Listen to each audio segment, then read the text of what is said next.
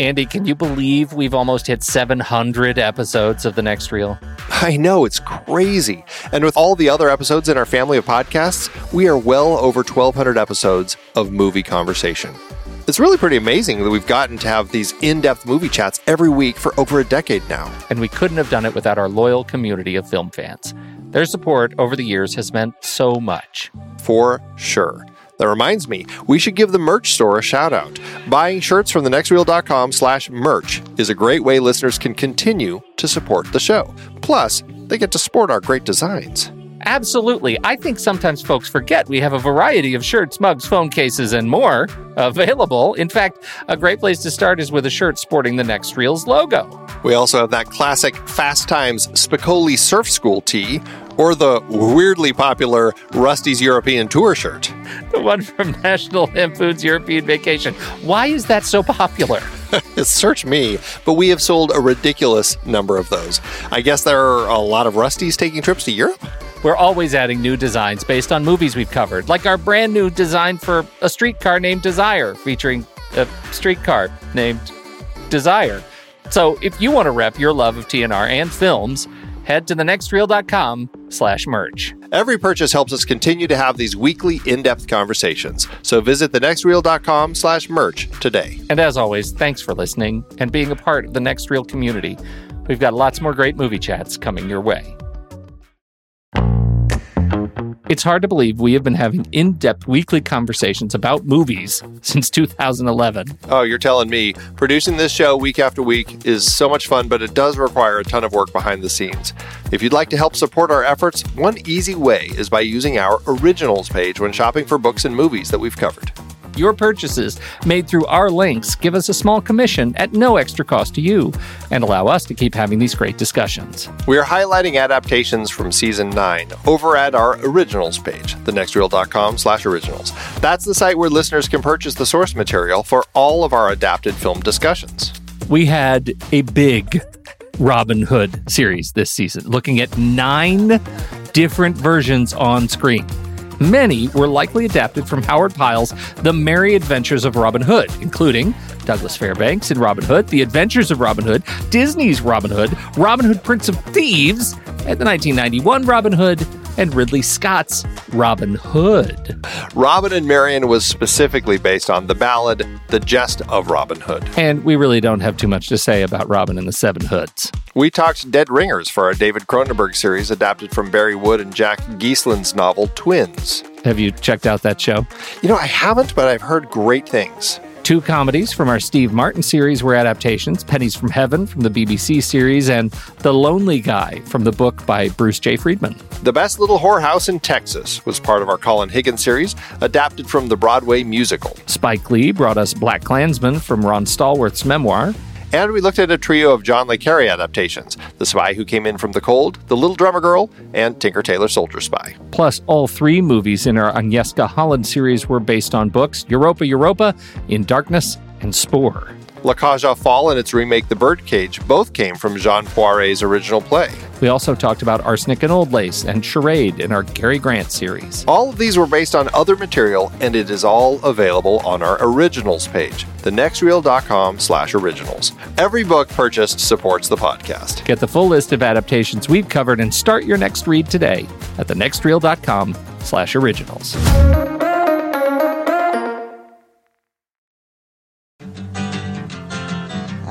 Wish I knew, I wish I knew.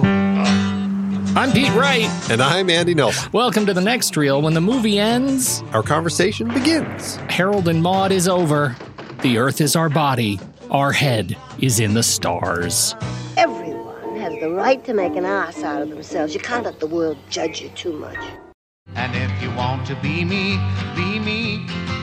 Harold and be Maude, let me, can we start? I want to start with one thing before we talk about the thing. That trailer was straight up terrible.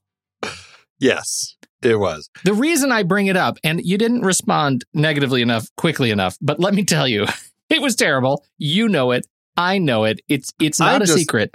And I would we're going to use this to call back to later in the show. We're going to have the ability to have a little callback because this trailer may have something to do with a future point. Well, my I always question when I watch tr- old trailers. this is this is my reaction because when you look at old trailers on YouTube, it's sometimes hard to determine if it's a trailer or if it's Yeah. just a clip reel or or what it is because people are very uh, I shouldn't say often or always, but there are times where people are inept at labeling things properly on YouTube. It what has happened. What are you talking about, Andy? This says Harold and Maude 1971 trailer. It says Yep. it. I know. You're I know. telling me that I'm not to believe what's in it's in video. I have to believe it. right? You do. Oh, do. Andy. It's out there. Uh, this But but what we have, what we did watch was not good. no, it was not good. It was There you go. it was not not good at all. Uh, it's in the show notes. If you want to watch the unverified but possibly official 1971 trailer for this movie, it's in the show notes. We are doing a Colin Higgins series, and this is the first movie. And how did this come about again? Colin Higgins is just uh he is a writer director who I think is somebody that you don't hear brought up very often. He didn't have a very big career because his life was cut short due to an HIV related illness, which is uh, tragic. He he worked from the early 70s uh, with this to the late 80s. And uh, you know, I think he brought a lot of really uh, clever uh, comedy to the world of uh, film. He was uh, tackled issues about gender, nonconformity, social alienation, and uh, I think is uh, he certainly is a, a filmmaker. A writer director who's inspired a lot of people. I mean, people who have said they have been inspired by him include Judd Apatow, Seth Rogen, Wes Anderson, Paul Feig. It's you know he is a very clever storyteller when he's putting together characters in a way that blends comedy and drama and feels very real. And so that's, I think, what drew us to talk about Colin Higgins and look at these uh, five films that we're going to be discussing. And so, uh, yeah, that's, I, I think, you know, we want more people to kind of look at what his work is and uh, check out his career.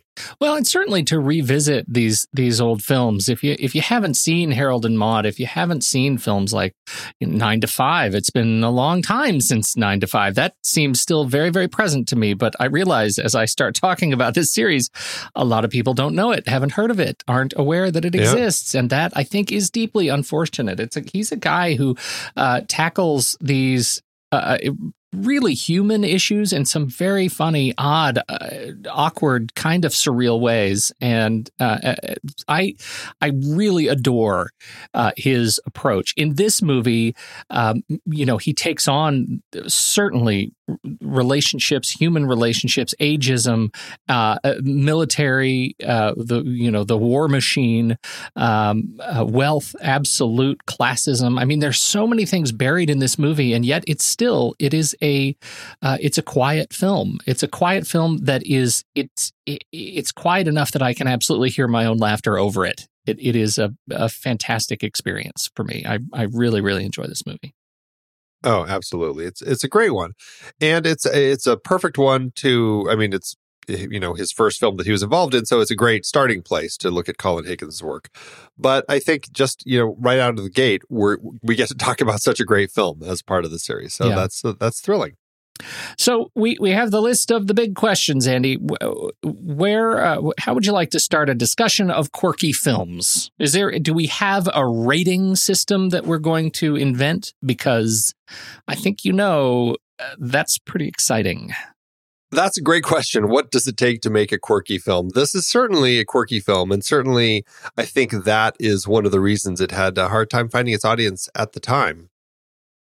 It's a story about a you know a very two nonconformist characters who are different in their nonconformities and end up clicking with one another. And one happens to be 18, the other happens to be 79, and they uh, kind of fall in love and have a fast friendship and uh, loving relationship. And it's it's I think it's something that people might have some issues with, but I don't know. I feel that there's a lot of honesty in the relationships, um, despite that, and so uh, it's it's tricky. I, I I don't think it's as quirky as some films, um, but I can certainly see coming out of the '60s why some audiences say, oh, this is just a bunch of hippie nonsense and wouldn't want to go see it. That being said, I can also see why there was a contingent of people who found it and it became a cult film because of those very things. Do you think the film had a problem finding its initial audience because so many of the characters are so quirky, to use your word? Like we have we have no audience surrogate that we can relate to in this movie. Yeah, no, it's it's a hard. Harold is a tricky character to get, uh, you know, connect with because here is this kind of depressed kid who doesn't really know how to relate. He doesn't really like his family, and so he fakes the or his mom, so he's faking suicide all the time. Mm-hmm. And it's it's a weird thing, and it's like this is who I'm supposed to identify with. It's kind of a strange thing to jump into, but uh, and that's where I think like the people in normal society in 1971 probably did struggle with what was going on here. But I can see why there were younger people who saw this film at small theaters and kept coming back. I mean, there were people who just would see it over and over and over again. And those are the people that really bolstered this and kept it uh, you know, uh, kept a presence of it out in the theaters that kind of allowed it to play for quite a while, allowed people to discover it. And it's it's one of those films that I think you almost have to discover. You almost have to kind of stumble into and watch, and and then it becomes something to you because there are messages in here. There's there's characters in here that you can identify with, even though they're kind of strange and quirky, but I think anybody can probably identify because I, I, guarantee everybody goes through feelings like these characters go through, even if it's not as extreme as their feelings. I what I love about this uh, about the overall cast of characters, right? The composite. If you put them all together, um, they make kind of uh, one complex human you know what I mean? Like, I, I think each of these characters is something that I have felt and exhibited it at some point or another in my life, maybe even throughout any given day. Uh, the, you know, to follow Maude's exuberance for life and, uh, you know, her, her just the thrill that she lives, uh, you know, every every footfall is another opportunity to steal a car or save a plant or uh, you know go live in a train car. Like that is just a, such a, a, thrilling aspirational way to live. And and harold his struggle with darkness and uh, you know his relationship with his mother and his feeling of abandonment and uh, you know imposter syndrome and uh, that uh, you know who hasn't felt those sorts of things. And uh, his uncle the you know the the military magnate you know trying to with his one arm uh, you know trying to figure out how he can still salute with a pulley system and be a leader in the military that's not a joke. And uh, just the way they treat all of these things uh, doing it with um, with such a soft glove i feel like that's the thing to attach to. And that's why it takes to my eye, maybe a couple of viewings of the film to figure out like who who am I in this relationship in this negotiation with this movie. I I was deeply disheartened when I read uh, Roger Ebert's uh, review of this film, one and a half star review, saying that uh, Harold Maude doesn't even earn a, a, a pallbearer position. It's a it, he did not connect with the movie, and I felt like that's a did, did the guy go to his grave not understanding this movie because that that would be a real tragedy. Uh, but but I don't think he's alone, right? I think that is that is representative of the challenge of a movie like Harold and Maude that that it it it might be a movie that takes a little practice. That's entirely possible. I mean, I, and it's also, I think it is one of those films because of the way that it it uh, wears its heart on its sleeve. I can see some people really just uh, if they're not in the space to kind of uh, kind of take in what it's putting out there, or kind of riding with kind of some of that quirkiness. I can see some people going, "Oh, geez, this is just kind of shoveling it right into my face, isn't it?" You know, because it, it can seem that way, and mm-hmm. I, I think that certainly is something that Hal Ashby kind of brings with uh, with his filmmaking style sometimes which I happen to really click with. And I, but I can see that some people probably are just like, oh, too much. Uh, some of the relationships, or, or I should say, some of the big issues that they're dealing with uh, in this movie, uh, he's to to my eye, it doesn't feel like he bit off more than than he could chew in this movie. I mean, I feel this feels like he handles some really complex issues um, smartly. Um, what is your take on how he deals with things like suicide? Uh, the movie opens with a, a rough one if you're not sure what you're going to get. Right. It could seem like a very dark opening. I mean, you've got uh, Cat Stevens' song uh, beautifully playing over this, and you don't know what's happening. You just kind of see something going on as the fantastic camera work kind of follows the feet of this character that we learn to be Harold, and we see kind of what he's up to. We see him kind of walking through his house and and putting, uh, you know, writing something and putting a uh, pinning a note to his shirt, and then standing on a chair, and yeah, then kicking it out from under it, and you see him dangling there, and it's like, wow, okay, that's where we're starting. That's quite a bold way to kick off a film. Uh, what do we have? Like we've got uh, he hangs himself, he cuts his wrists, he drowns, he shoots himself in the head, Mm-hmm. he self immolation, he chops his arm off, which isn't really suicide, and then he does a harakiri um, uh, maneuver where he uh, kind of guts himself, Mhm. and uh, those are his suicides here. I feel like right out of the gate with the first one, which seems pretty dark. But then the mom walks in and has that great line. I suppose you'll think that's very funny, Harold. which I think for me tells me what kind of movie this is, you know? This I mean, suicide is a very dark thing and we end this film with the suicide of one of these characters and it is a very tragic ending and Harold who has been doing all of these suicides throughout the film uh faces this reality at, at the end of it and it it changes him and I think I think uh, he's using it as a way to kind of communicate with his mother. I don't think he's making fun of suicide. I don't think the filmmakers are making fun of suicide. I think it's a very, uh, you know, it's a form of expression that is a very dark form, but our character is very dark. And I think because the film takes it on and he ends up facing it in the end of the film, I think it puts it in its place and allows us to see it in, in the realities after having seen it in some fairly jovial ways throughout the course of the story. I, I think I agree with all of that. I would like to add the patience by which they let these suicides play out, in particular, the first one, is what makes our introduction into the world of Harold and Maude such a challenge because it's slow. It's slow and meticulous the way Harold puts everything together. And when he stands up on the chair and when he, you know, takes that step off and you see the feet hang there, it doesn't look like a guy setting up a, a joke. And it is presented so uh, carefully. Uh, the pers- reverse perspective shot when mom walks in the room, sh- she has a very long uh, effort uh, to react, and and I think that makes it confusing, jarring to the viewer if you've never seen it before, and absolutely disquieting uh, as you're as you're trying to make sense of of what is coming with these characters. And uh, it's hard. It's hard, I, I think, to watch. And you feel a little guilty laughing, right? And I, I think that's Yeah, the point, right? That's the that's the purpose is to to challenge you to laugh at at um, at, at, at something to to find comfort in it in a new way.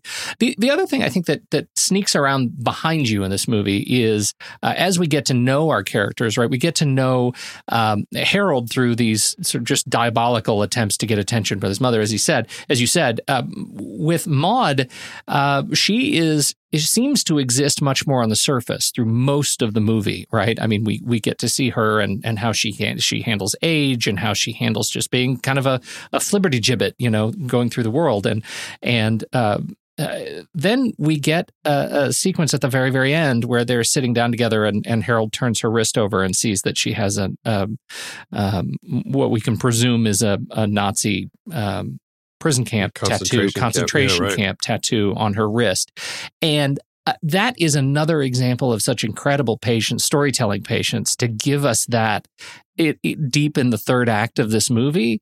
Um, that is, uh, it's just uh, preternatural skill of screenwriting to, to hold back that far because all at once you you get the opportunity to replay the entire movie in your head and everything changes. All of a sudden i have an understanding of Maude that i didn't have when we started. I thought i knew what she was. It waited long enough for me to be completely convinced that i knew who she was and what she was all about. And now she's somebody different. And at the the very next sequence we you know they meet it's her birthday and uh and she tells him it's the end. I took the tablets.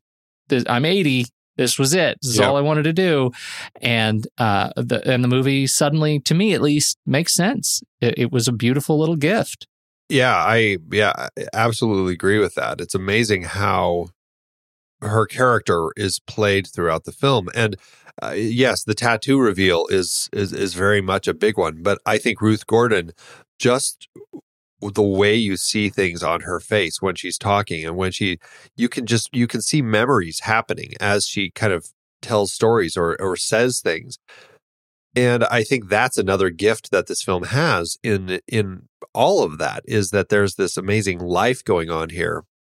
And we don't need to hear all the stories. She can say a very short thing, yeah but you can see like her, all those memories of a lifetime lived happening through her face and you realize that there's a lot that she's that she's feeling here and there's reason that she's uh, behaving the way she is and uh, saying the things that she's saying all of it is there and it's it's just it's done so well. And I, I should have mentioned also when we were talking about suicide not only do we have that kind of the great you know look at the different suicides and everything but there's a, a beautiful conversation midway through when uh, they're at her house and she's talking to him about it and and he says kind of this story about it. And you know about the first time it happened when he accident- accidentally blew himself up so to speak right. doing a science experiment at school and came home and, and went to bed and and uh, the police came over and and uh, told his mom that uh, he had been blown up at school and uh, he it was like his first time having that experience. And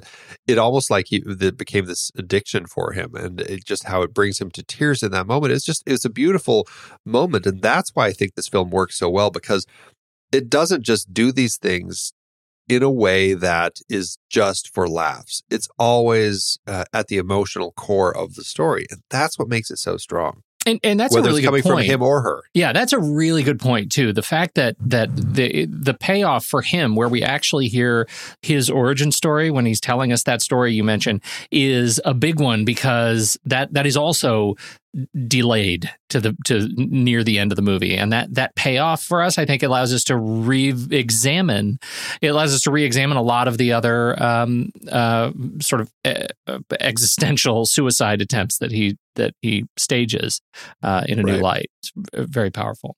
The one thing that I I uh, was hoping to see at the very end of the film, which I don't think we needed to see, but I would really have loved it, is for him to have ended up kind of reconnecting with that third date of his because of all the ones it's like she's the one for you Yeah. look she's totally into it You know, It was- there, there's something really great about that too. If, if we can pause on that bit, because um, I you see this at least for me, I saw them, I saw them connect, and I think the the natural like storytelling uh, instinct kicks in. At least it did for me, where it says, "Oh, okay, now we get the third act conflict, where he has discovered that uh, there is someone his own age, and the trope kicks in.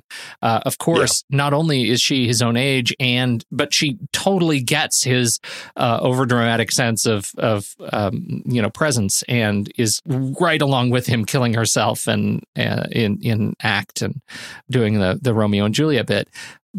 And so you expect that the third act challenge is going to be him going to Maude and sort of saying, "Well, I've I've figured out who I am," and then the real sorrow is going to be them breaking up, and it's it's going to be in, right right it's going to turn into some some melodrama like that, and it doesn't do that. Instead, uh, it it moves even further toward this relationship. Uh, you know, and and I think the film truly commits in that point to uh, love has no age and really lets you challenge um, that cultural preconception in a new way. Works really well. Mm, mm, mm, mm, mm. Hal Ashby very much was kind of a, a hippie, very anti-government, uh, kind of of that kind of the pot smoking counterculture of the late '60s, uh, early '70s. Um, this film feels like that. It, it feels like it fits all of the things that Hal Ashby wanted to take off at the time for sure.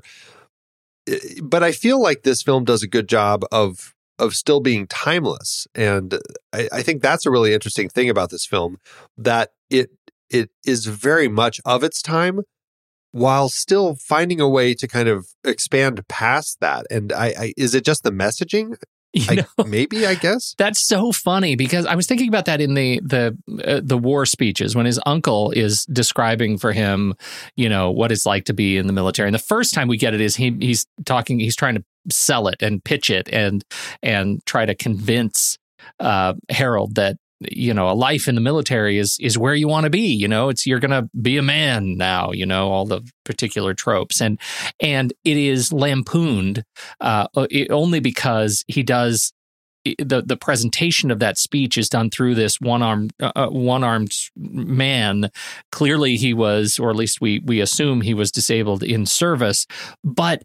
The pulley, man, the pulley. He's the, he has this pulley on one shoulder so that he can raise his sleeved arm up and salute, and that is such a middle finger to the service uh, that that feels totally like something you're you would see in the period as a response to what is going on in the in uh, in the world, right? In terms of the the American presence in uh, military theater, um, and don't we see the same kind of lampooning today? The fact that we were able to make um, that that Clooney was able to come back around and make the Hulu series for Catch Twenty Two again, a middle finger to uh, modern military presence around the world and and sort of country dominance. Like this, it, it, uh, to your point, it is absolutely timeless. I felt like these messages they haven't changed a breath. Yeah, I I, I completely agree. I, I feel like there might be elements that are very well, like I said, there's elements that are very much of the time, but the story itself, like there's nothing in here that says this film is for audiences from 1971 and now we can look back and Mhm. see what they appreciated at the time. I think that this is definitely a film for all ages. Can we let's talk about Mom? Oh, mother. She's did she remind you of yours as uh, she did mine? You know, no. you know, Maude actually reminded me of my mom. you know what? I so here's the story. The first time I yes. saw this movie, uh, when my parents realized they could rent it, my mother went out and got it and and uh, made me watch it, and. I didn't understand it the first time I watched it. I was a young teenager, and this had been one of her favorite movies. Uh, and she just knew I had to watch it. I had no idea what I was getting at. And what I realize now is that she wanted me to see the woman that she wanted to be when she was 80 and I I I think that's a I think that's pretty cool. You know? Yeah, I totally agree. I think that's uh, I think that's kind of a gift of the film is and I think uh, to a certain extent I think Maude ends up being aspirational for a lot Yeah. of people, you know, cuz you see her and go, "Oh, I want to live that free and make decisions like that." Maybe not steal cars Dude, she does. It was so good. She steals every car and it's no problem for her. Like that is I know. amazing. she sure does. She steals Uh, she's the first car she steals is a priest car. That Uh-huh. was incredible. Plus the priest drives a, a, a, a VW Yeah, right. bug. Right. The the they they discover that there is a tree. The the leaves are browning because it's planted in public space downtown on a sidewalk, and she decides, you know what, we really need to to liberate this tree and save it, but. It takes them a long time to find a truck. Eventually, they find an Eldorado and they steal it. And they go downtown and they steal the tree. And then they're pulled over for driving through a, a, a traffic gate, a, a change gate. What is it called? They're getting on an expressway, or booth? toll booth, toll booth. Uh, yeah, words. And uh, they uh, and and so they get pulled over by a cop on a motorcycle, and then they proceed to just do donuts around him until he drops the bike and can't catch him. So he catches them on the way back and they steal his motorcycle. They steal his motorcycle. And in the con that sounds, as I say it, ridiculous. If you haven't seen the movie, it sounds insane. The gift of the script and of Hal Ashby and of these characters is that I completely buy it in the context of the movie. It is funny and I'm dying for it. Absolutely. Uh, so anyway, we were talking about Mother. oh yes. Oh boy. I love her. Uh, her reaction, Mrs. her character. Yeah. yeah, her, her character in this film is just brilliantly portrayed. Uh, she is just uh, she's a hoot. I mean, Vivian Pickles plays plays her, uh, and she is kind of this British, very rich woman who is done with Harold and his antics, and the way that she reacts to everything is perfect. And my favorite bit, uh, she's, I mean, uh, she's like my favorite. I mean, I love Harold, I love Maude, but every time mom is on screen, I just I'm already smiling as soon as I see her. My personal favorite bit is when she starts filling out the personality test for Harold and is doing it for him, but then totally takes it over and ends up doing it for herself. And I just cannot stop laughing out loud. Was It's was that so the funny. bit? That was the bit that slays you enough? Because you Oh. told me we when we first talked about this, you'd already watched it. I hadn't watched it yet, and you said there's just one moment that makes me laugh out loud. I couldn't pick it because there were too many that I was Oh, laughing out loud. Yeah, it's totally that one. Uh, when she's like, you know, she's checking things off and she's like, "Do you think that there's um gosh, I can't remember it right now, but there's too much uh you know, the When sexual the revolution." sexual revolution has gone too far. Yes, So, it Uh, has. Yes, I do. No, she's like, yes, I do. oh man, it's so funny, and Yeah. that's exactly mom. That's why it's so perfect because she she is that character who is trying to do these things for Harold, but in a way that's satisfying for herself. yes, that's, that's what that personality test scene. Oh, it just slays me. I could just watch that over and over again. She's oh, Vivian Pickles. Just she didn't act in a lot of movies. She was more of a theater actress and mostly British actress at that. But this role is just perfect. Just she's just great. I love everything that she does here. Yeah. She th- there's a later scene with her that I find really jarring. It is when she tells him finally that she is going to to get him into the military. Like that's the next thing for him. And the Yeah. way they they block this sequence, he's standing in the middle of this oriental rug and it's it's the classic kind of house with the wainscoting and she's standing in front of the fireplace and the lighting is such that it looks like a an interrogation and it's very strange this interrogation, right? That why does this house have equipped this kind of of otherworldly lighting? It doesn't look like it should fit, and um, it, it looks like he's being inducted into like the Skull and Bones Club. You know, like it it just doesn't fit, and I find that weird and funny, and um, uh, just that that whole exchange, her drive to get him to grow up.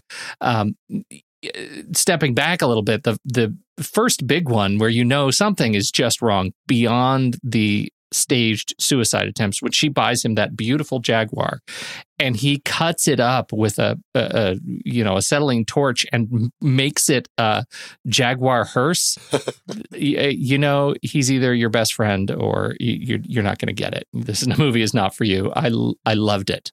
I loved it. The one that they had and, and you know for that last uh, scene with it they they filmed it with five cameras because they were going to drive it off a cliff Yeah. and they're like well we got to make sure we catch it. So they shot it and uh, the the slow motion camera didn't work.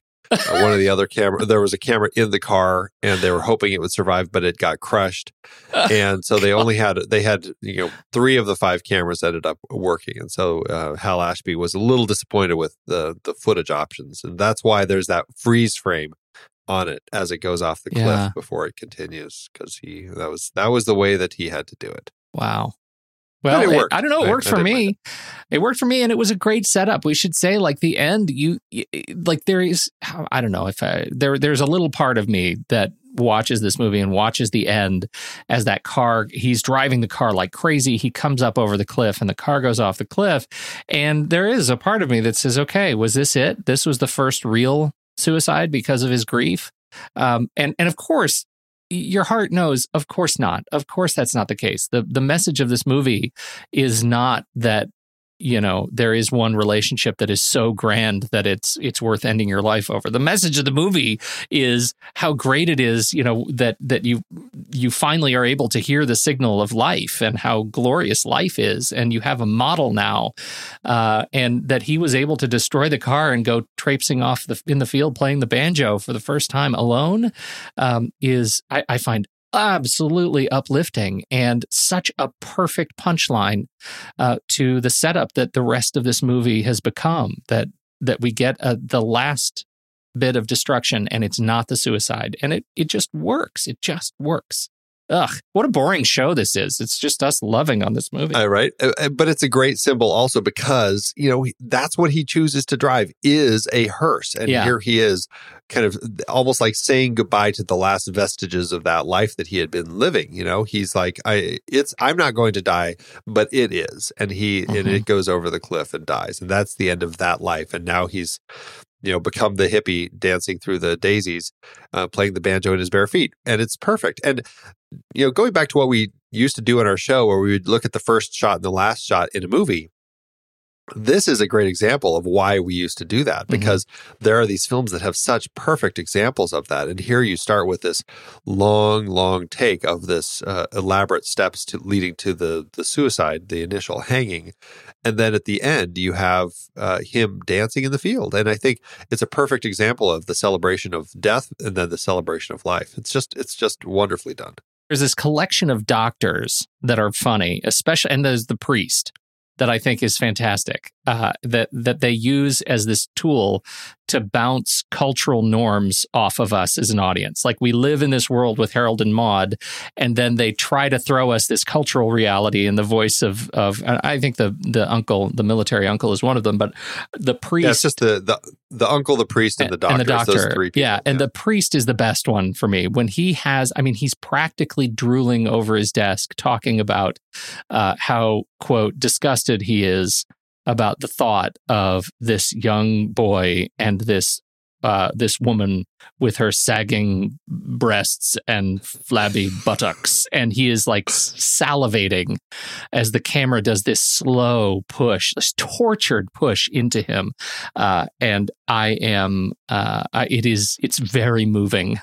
These guys. They're very funny uh, in, in how utterly disgusted they are, Yeah. and it's just it's just fantastic as the the priest is like, I mean, he's like practically vomiting his words out. It's great. I just I love all of their reactions and how they really build on each other. Well, he is. But what I love so much about that is that, like, when he's talking about, he he ta- he refers to Harold as like uh, the thought of that taut body. You know, like he is a he is a lustful guy, and that again is another sort of demonstration of what you know these what Ashby and and Higgins are pushing against, right? That this is we we all know what this sort of cultural reality is. We all know it. It's not a secret. So let's let's go ahead and poke at it. And it's it's bold. It definitely is. And I think that's one of the smart things about the script and what they're doing here. Yeah. It's just great. I'm, I'm amazed that this really is an idea that Colin Higgins came up with in his third year at UCLA in the uh, master's program.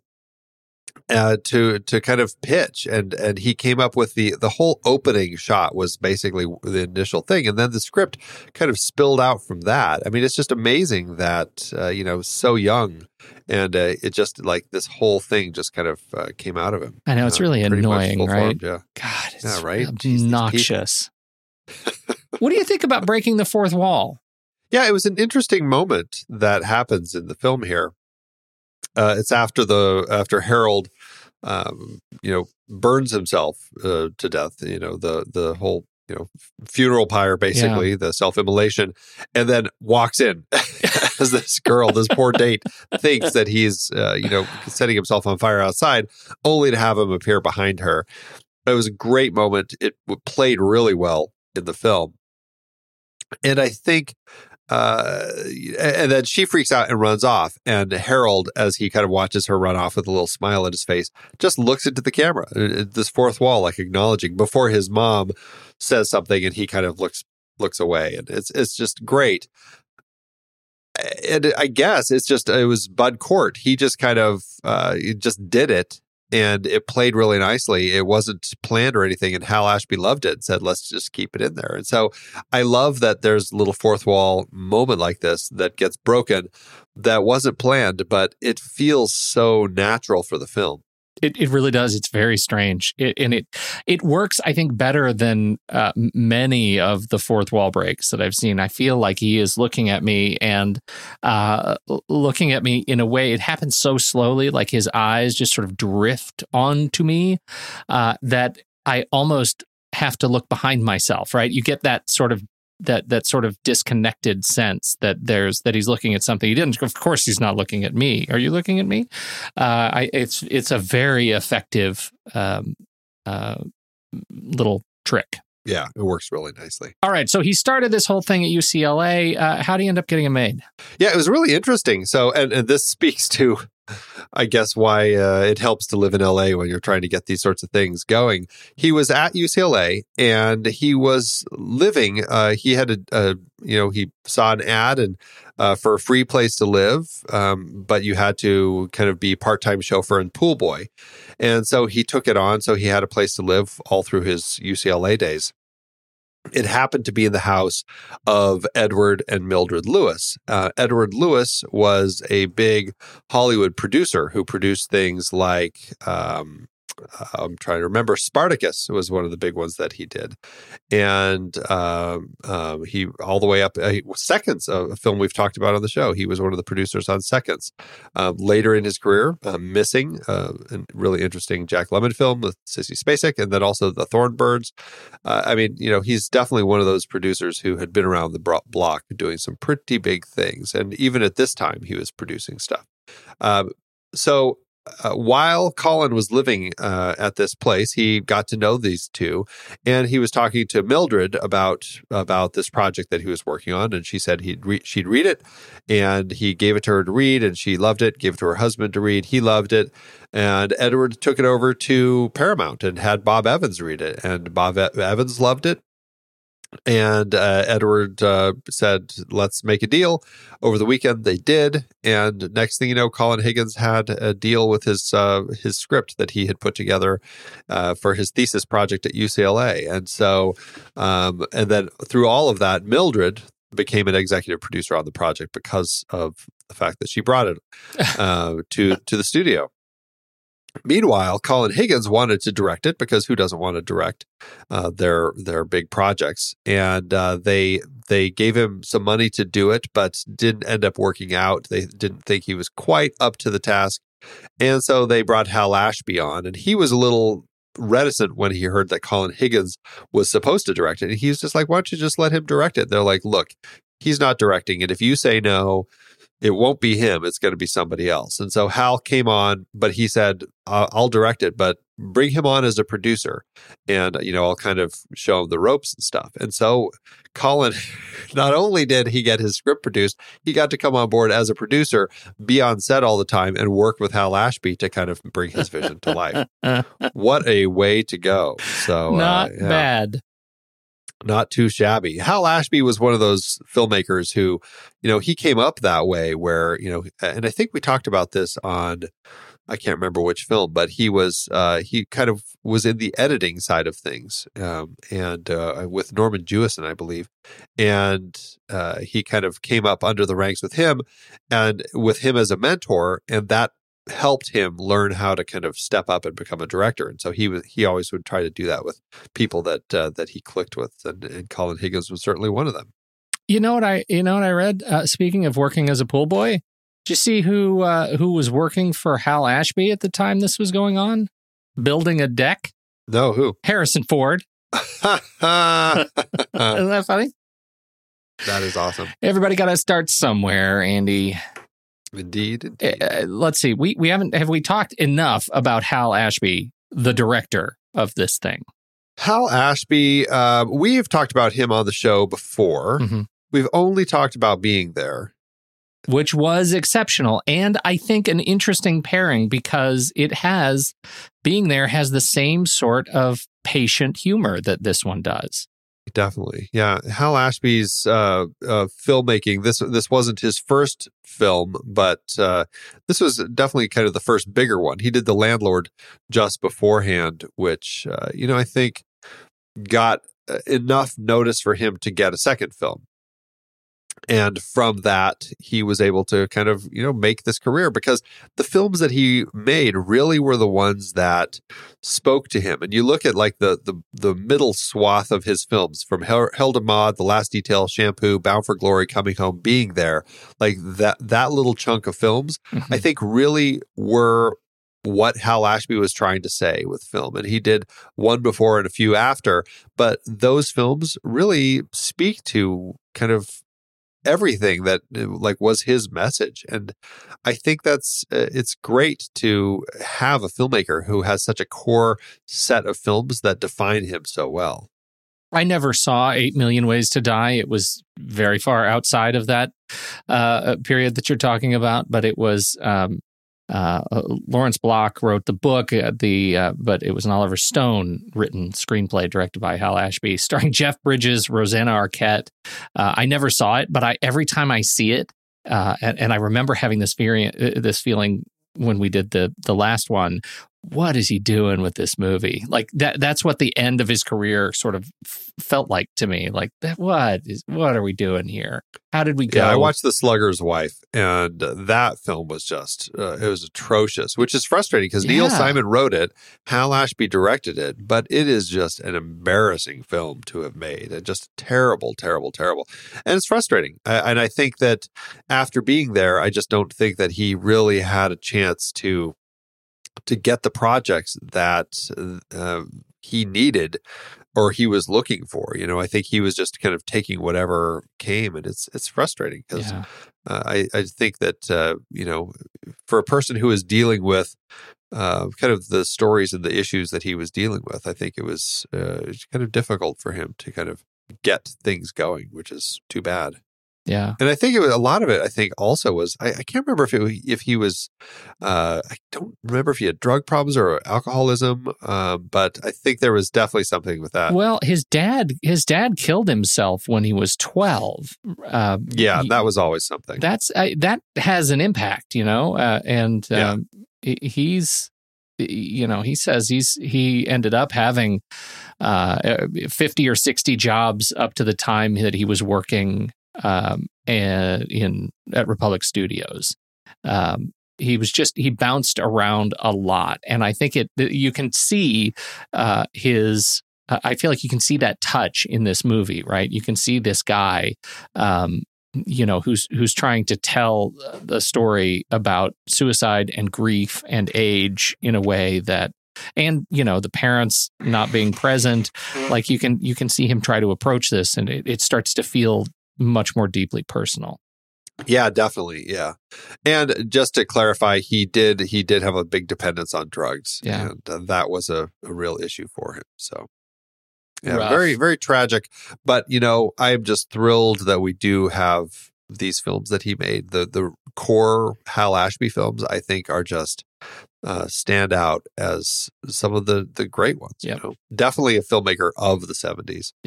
Uh let's uh, start re- let's do a rundown of the cast our favorite cast. Uh ruth gordon uh as uh, maude What a uh, what a great career she had, and she, you know, she started out, I believe, not even acting, but uh, writing. Like she had actually, I think she and her husband had written some of the the classics that Katharine Hepburn and Spencer Tracy did together, which I didn't even realize. Ruth Gordon and Gar- Garson Kanin uh, were the writers on like uh, Pat Mike and Adam's Rib, and you know, it's just, I didn't even realize that about her Mhm. Because I always think of her as an actress, but lo and behold, there she is. She's doing stuff like this uh, before she even gets into the acting. So, but Rosemary's Baby, that's the one that I think really she probably got a lot of notice for because uh, it was a great role and she won an Oscar for it. Yeah. Bud Cort was a young man, and I think he presents younger in the uh, in in the film than I expect for everything his mother is trying to do for him. right? He looks like his age, like 18, which and and it, she is trying to push him in directions uh, that that uh, uh, seem older than that. Yeah, uh, yeah. I was a little like, uh, okay, but it seemed like maybe just the rich people life. Yeah, you know, right. those sorts of Well, things. and, I have no and. I think she doesn't. You know, she wants rid of him. Like she's she doesn't. She has other plans. She has dinner parties to plan. She has all kinds of things to do, and she she she wants him, uh, you know, out in the world. Go do your thing. And that's that's kind of the sense I get. And um, so here is this kid. And I think Bud Cort does an, an admirable job of portraying this this kid uh, who you know is being pushed in these directions and is running headlong into his own emotional instability as a result. he he does such a great job in the role, and uh, you know he had been acting a few years before, but not a lot of stuff. But uh, you know, uh, Hal Ashby, when he was auditioning, trying to find him, he, he was the one that he gravitated to right away. Even though they kind of still were auditioning people, he always came back to Bud Cort. And uh, and Colin Higgins said that you know he had initially written this with a friend actor of his in mind, um, who obviously didn't get cast. But he said what what Bud brought to it. He said Bud Bud didn't always play things the way that he saw it being played, but in the end he realized that Bud was actually living it and Bud created a performance that became Harold and that I think is what makes it so strong. Yeah.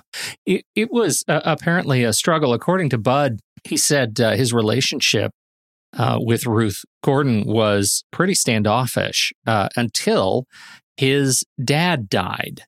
And uh, apparently, his dad died waiting for him to to show up on some show, and um, uh, and he says uh, uh, that the night that they found out his dad died, the very first call he got was from Ruth, and she and and he said from then on, their relationship off screen mirrored their relationship on screen in many ways. Uh, that that they became very very close uh, as a result of their connection over the death of his father uh, as they were filming this movie, uh, and and you know again contextually speaking that that shows that plays And he's still keeping busy, you know. He's yeah still popping up and stuff. Has it's he's really slowed down in the last uh, 10 years or so, but man, he was uh, you know, he had a pretty good run for a long time. We've already talked about Vivian Pickles as Mrs. Chasen, the mom, and uh, we've we've made mention of uh, General Victor Ball, Harold's uncle, played by Charles Tyner. Um, and uh, let's see that. I think the big the big one for me is Tom Skerritt as the motorcycle officer who gets turned around and drops the bike. Tom Skerritt can't Yeah, even what a funny- tell. Surprise. He uh he wasn't even cast in this film. Uh, it was a different guy playing the cop who uh who he apparently took off on the motorbike while the kickstand was still down and hurt himself and couldn't do it anymore. And so Tom Skerritt, who happened to be a buddy of Hal Ashby's and happened to be staying with him at the time, um, he did it as a favor. And and because of all the SAG rules and everything, uh, he just listed himself as they they came up with the funny name M. Borman as the name that he would go under when he played this role. And the whole joke there is Martin Bormann, who had been one of Hitler's men who apparently escaped after World War II and went into hiding. They thought it'd be really funny. It's like, what if he came to the United States and and hid by being an actor? so God, that was their little joke, crediting him as that. that's grim. but Well, film- does great. Yeah, he's great in the role. Although I question at the end of the the scene with him that he actually pulls his gun on them as they're driving on his bike and shoots at them. Uh, yeah. Luckily, he has no bullets loaded. But I was just like, wow, okay, if that's not a statement of of the authority figures Yeah. by Hal Ashby in Right. the film, I'm not sure what is. Yeah, uh, good bit. Uh, Camera John Alonzo, um, and uh, the camera and editing by William Sawyer and Edward Warschilka. Uh, it has a lovely tone. Yeah, I think it looks great. Uh, John Alonzo is uh, definitely a filmmaker who's been around and uh, has done just a lot of great stuff. And, um, or I should say, did a lot of great Yeah. stuff while he was around. And uh, I, I don't remember if we mentioned him much when we were talking about Star Trek Generations, but he did work on that one. So Ah, Star Trek Generations. That was a real high point in that series. Am I was- right? Am yeah, poor I guy. right? Poor guy. Yeah. But uh, anyway, great stuff from him and great stuff. You know, the editing and also Hal Ashby was an editor and did some uncredited editing on this with these guys. But I mean, the editing is just really sharp. And you look at the way that scenes are cut or sometimes intercut together. It just, it helps the story flow. And this was a film that when they initially cut it together, it was three hours. It was double its length. Mhm. Um, and they said that when they edited it down, they really didn't lose any scenes. What they really did is just cut each scene down almost by half. And it really kind of helped shape the film in a way that actually made it move. Because they said beforehand it was almost interminable because they're like, oh, Maude just kind of has these long stories and it just went on forever. And so now it just it goes by beautifully and it's just it's a, just a perfect little film the way it's cut together. God, did we not even talk about him for the Magnificent Seven, John Alonzo? Yeah, I, we might have we might have brought him up. I, I can't remember. We better a while have. ago. Man, we should have been punished. That's right. uh, okay, music, Cat Stevens. So we've got a couple of original songs here. Yeah, a cou- a couple of original songs and a bunch of uh, other songs from several of his albums that they had heard at the time. And Hal Ashby would just kind of edit songs in. He would tell his editors, just if you know if there's any blank spots, just throw any song in, and you know we'll just play. And and he found a bunch of songs that fit really well in the film, and it's it's just beautiful. Like Cat Stevens' music is great anyway, and then to have it kind of as the kind of the backbone of this film going from you know starting with don't be shy right at the beginning all the way through if you want to sing out sing out at the end which are the two original songs and then just all the other songs throughout. It just it works really well and it feels very much a part of this world. I mean definitely it feels of its era but at the same time it's just it's just the music I, I don't know. I always found Cat Stevens songs to have such uh, kind of honest emotions with things and the way that they kind of portrayed things, which fits very well with everything that Maude is talking about. Also, by the end of the movie, you're super high. And there is that. I mean, this movie is just a singing suicide contact high. That's all it is. It's amazing. Uh, what do we have in terms of uh, sequels and remakes? Did they did they come about this story again and again and again? Well, Colin Higgins, uh, it was definitely one that clicked with certain people in certain places. The French loved it. Uh, it played for a while the in France. French loved it. That's Yeah, on brand. That's right. your go, France. uh, Higgins, they actually, uh, a Frenchman named Jean Louis Barrault, he hired Higgins to adapt it for a French actress named Madeleine Renaud, who um, who played Maude in it. And this it ran for seven years in France. It was very popular. He adapted it over here into English, and it played on Broadway. It only ran for four performances, so I think that speaks to how it played in different places. Uh, but Higgins was really interested in the story and continuing it. He wanted to do a sequel and a prequel. Uh, the sequel was going to be Harold's story, is what it would have been called. And it would have been how Harold kind of changed and grew after having in his life. The prequel would be about Maude's life before Harold, and it was going to be called Grover and Maud, all about her learning how to steal cars from Grover Muldoon, who is a character we will be talking about soon in the next film, uh, Silver Streak, played by Richard Pryor. And he wanted Gordon and Pryor to be in that particular film. So uh, none of that ended up happening, probably because the movie made no money. I think that would have been better if the first, the prequel is about her as like the night nurse in the uh, neonatal intensive care ward the day that Harold is born. And so it becomes this incredibly creepy story of this woman following this guy Oh, through his life. That's, That's weird. Now that the French, So when she's at so when she's at the cemetery, she's not there for the funeral. No. she's there because she's stalking. she's Harold. stalking Harold. Talk about a twist. Right? And the French Yeah, right. would have loved that movie. Yeah, that would uh, be right up there. Too funny. How to do it award season. Uh, you know, it. Uh, this is again, we've mentioned it. This is a film that took a while to find its its uh, fans. It only had two wins and three other nominations at the Golden Globes. Uh, Ruth Gordon and Bud Cort were both nominated for acting in musical or comedy. Ruth Gordon lost to Twiggy in The Boyfriend, and Bud Cort lost to Topol in Fiddler on the Roof. Uh, the BAFTAs, Bud Cort was nominated for Most Promising Newcomer to leading film roles, but he lost to Joel Grey in Cabaret. A lot of good it did him with his film career. Um, and one of the wins that it had was a, a film fest I've never heard of, the Vala, Valladolid International Film Festival, where Hal, Hal Ashby did win the Golden Spike Award. So uh, I want to learn more about this the- film festival. the Golden more people Spike? need golden spikes. Wow. what is that? What does that even mean, Valladolid? It's a city in Spain and the de facto capital of the autonomous community of Castile and Leon.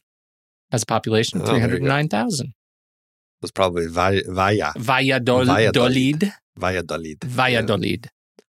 Go, go. go to the Dolid. What, what is a Dolid? anyway, how to do Anyway. you, you say it didn't make any money. Hal Ashby's film, based on Colin Higgins' script, cost cool 1.2 or 1.3 million to make, depending on who you believe. That's about 7.5 to 8.2 million in today's dollars. The movie opened limited December 22nd, 1971, and unfortunately, as I've said, just could not find its audience despite the few notes in award circles. That being said, it eventually found its fans, and those fans were fervent watching it over and over. In fact, 12 years after the film opened in 1983, Higgins was interviewed and he said he finally received his first royalties check for the film. So it took a good 12 years to make uh, a profit. the guy Unfortunately, right, yeah. Unfortunately, I could not find any statistics about the profits, but considering it still continues its cult hit status, we can just assume that it has continued earning its money since then. Well, I watched it on Amazon, so it probably didn't earn that much. Way to help him out. I'm gonna, you know what? I'm just gonna go press play you, before man. I go to bed a couple of times. I'll just repeat. Go. I'm Just gonna watch it again and again. and Play it over and Yeah. over again. for every 12 hours. Yep. Uh, I it, you do you have the Blu-ray of this one? Is it is it good? The I do. I have the Criterion Blu-ray. It's uh, gorgeous and it's got some great supplemental features. And it's just, uh, yeah, it's one I treasure. It's one that I will always hold on to in uh, one form or another because it's such a great film. Is it one that you sleep with, like under your pillow or something? Under my pillow, You yeah. talk awfully lovingly my- about it. It's it's like a pea. You know, I'm the princess of the pea. It's like me, but if, but if it's not there, then I can't sleep. Why? What's going on? Where's Harold Oh, and Maude? It's missing. It's missing. There it is. Okay, I can sleep. Now. Well, I love it. And what a perfect movie to open the series on Colin Higgins and his works. And I'm very excited to see where we go from here.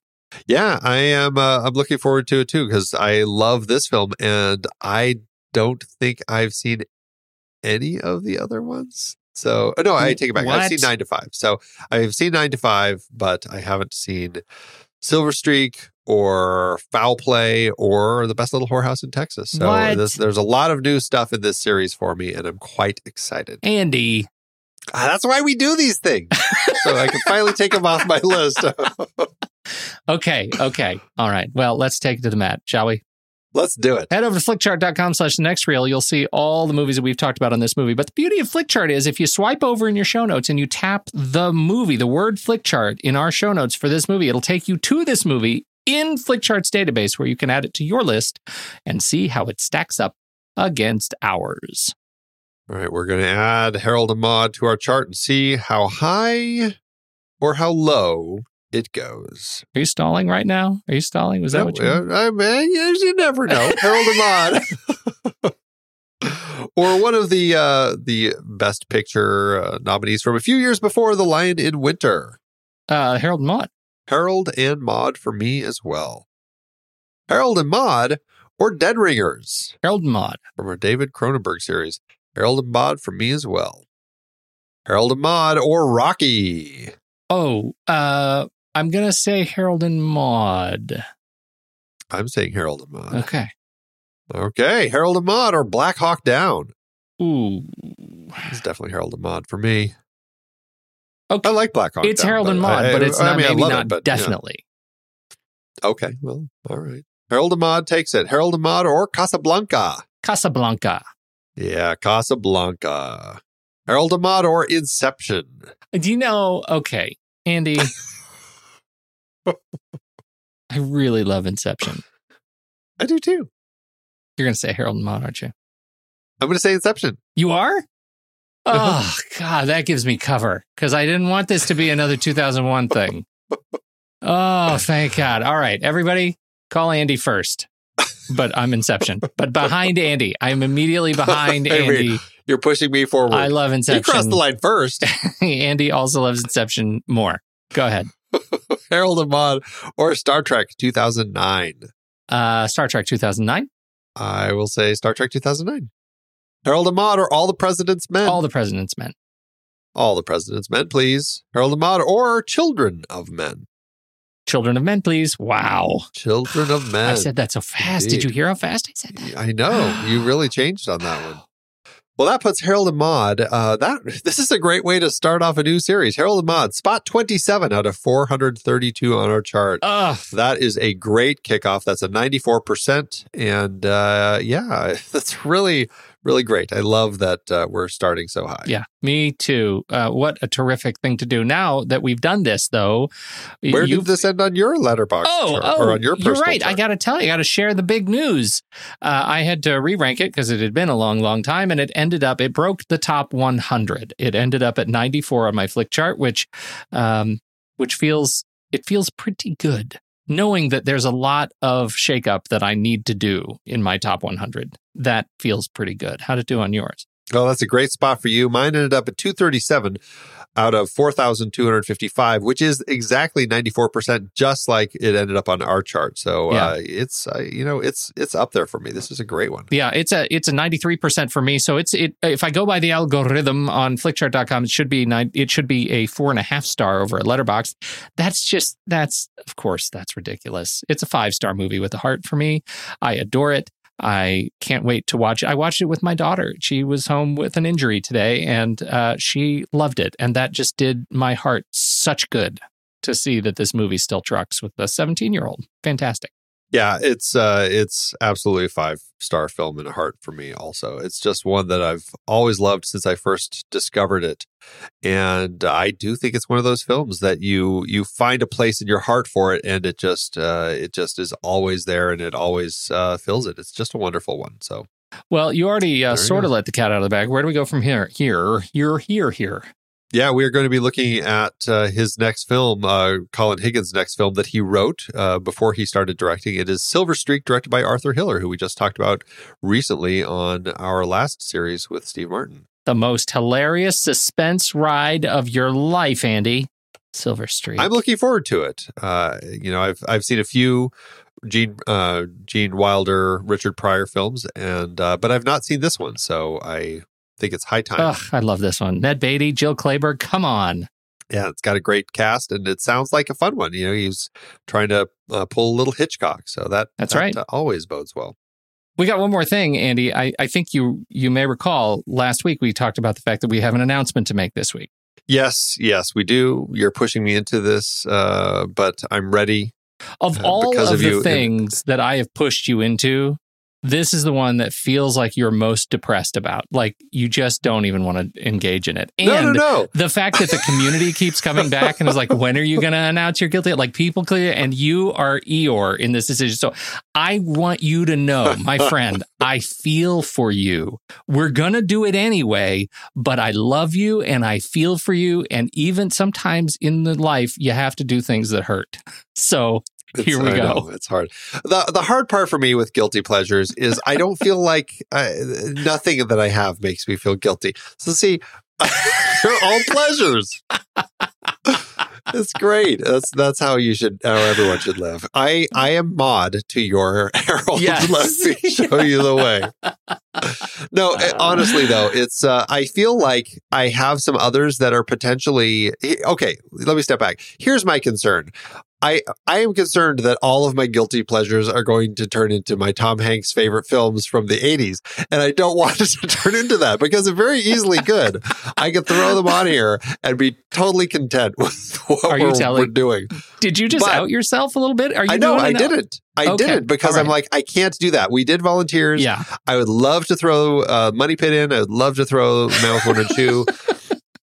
Uh, even uh, nothing in common. Uh, There's a lot, but I didn't do that, and I, I that was what I was concerned about. I'm like, I don't know what to do because I don't know what else is a guilty pleasure, and it was work. I had to go through and really scour my, uh, my Flickcharts to find okay, what do I have that are favorites of mine, and then I had to look them up on IMDb and go, okay, is this a low enough star? Yes, and I finally found one that I'm content with and I feel good. And I even have some potentials for future as well. Excellent. I'm Well, a, I'm you- a, I feel like I'm in a good place right now. I feel like you have just given us a perfect preamble for the big announcement. Why don't you go first? okay. This is uh, a film that is a 2018 film, if you can believe it. You're already guilty about it. Great. That's great. Very recent. Uh, Well, I'm guilty because apparently so many people don't like it. Over Okay. on IMDb, it has a 5.6 uh, Okay. stars out of 10, which is below your six Yep. star uh, Yep. cutoff and That something that generally people say is pretty crappy. I love it. Um, as you know, Pete, I recently did a watch of all of Melissa McCarthy's films. I went through her entire filmography and watched them all, and I had a great time. Uh, she's been in a lot of films that I would say are not that great, but I love her anyway because I think she's hilarious. Well, this film, Life of the Party, let me tell you, Pete, directed by her husband Ben Falcone. I was just in stitches through this film. I had so much fun with it. And so that's what we're going to watch together Life of the Party. that's Oh, my pick. I'm so excited about that. That's fantastic pick. It is. It's a fantastic pick. I have never seen it, Yay! so I get to just be excited about it, and I don't have to give you any trouble leading up to it because it is new to me. Life of the Party, and so that's great. And so at the end of Colin Higgins, uh, we'll be doing Life of the Party. The film that I have chosen is one that I am sure you know what I'm going to pick. I'm sure. I'm sure I do. you know what I'm going to pick. This has been a for me an incredibly long time coming. It is a movie that defined much of my uh, uh, my high school senior year.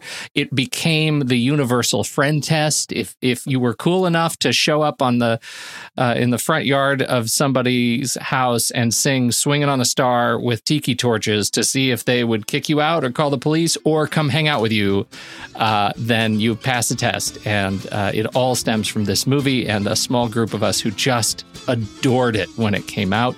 It still holds up for me.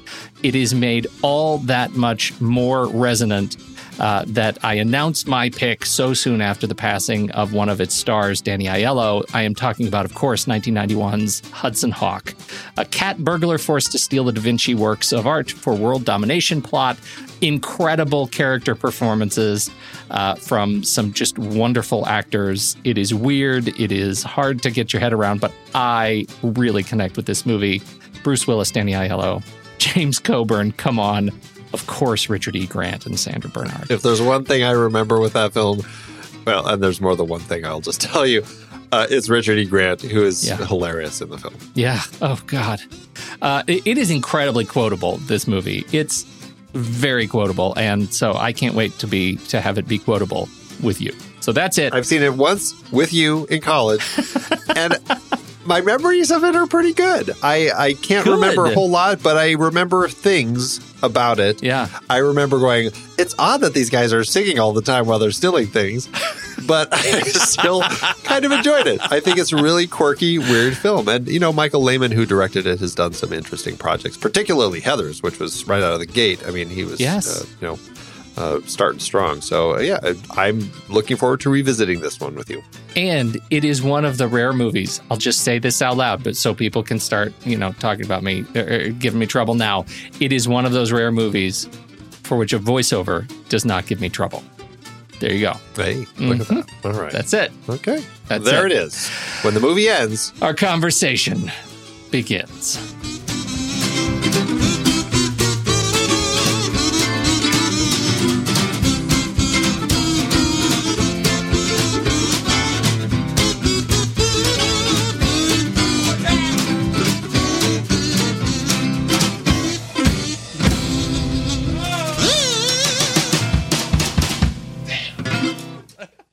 Amazon right. giveth, Andy.